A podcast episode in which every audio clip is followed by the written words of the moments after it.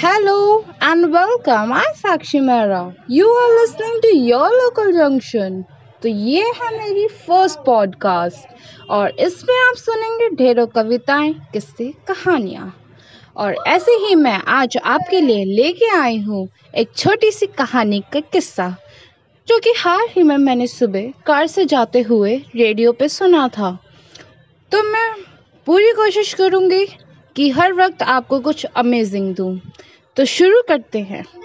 ये है कहानी एक लड़के की, जिसका नाम है अमन।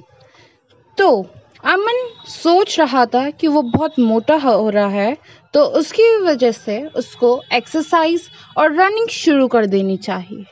तो अमन है, अमन ने उसी टाइम एक वन पेयर शूज़ ऑर्डर करा कंपनी से। तो उसने नेक्स्ट डे नेक्स्ट डे से जॉगिंग शुरू कर दी। तो जब वो जॉगिंग करता था तो उसके शू लेस खुल जाते थे। वन डे हो गया टू डे एंड ऐसे करके उसके शू लेस खुल जाते थे। तो उसको लगा, इस शूज़ में ही डिफेक्ट है। वो कंपनी में जाके इसकी कंप्लेन करेगा और बोलेगा कि ये शूज़ कहाँ से बनाए, कैसे बनाते हो एंड ऑल टाइप ऑफ़ शिकायतें।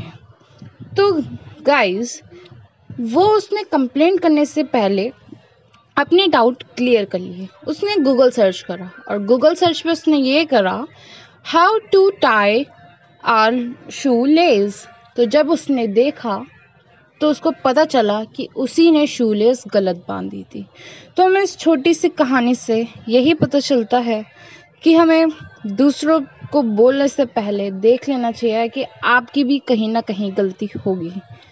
तो आई तो मुझे लगता है आप सभी को ये कहानी अच्छी लगेगी और और कुछ बेस्ट सुनने के लिए जुड़े रहिए मेरी podcast your local junction thank you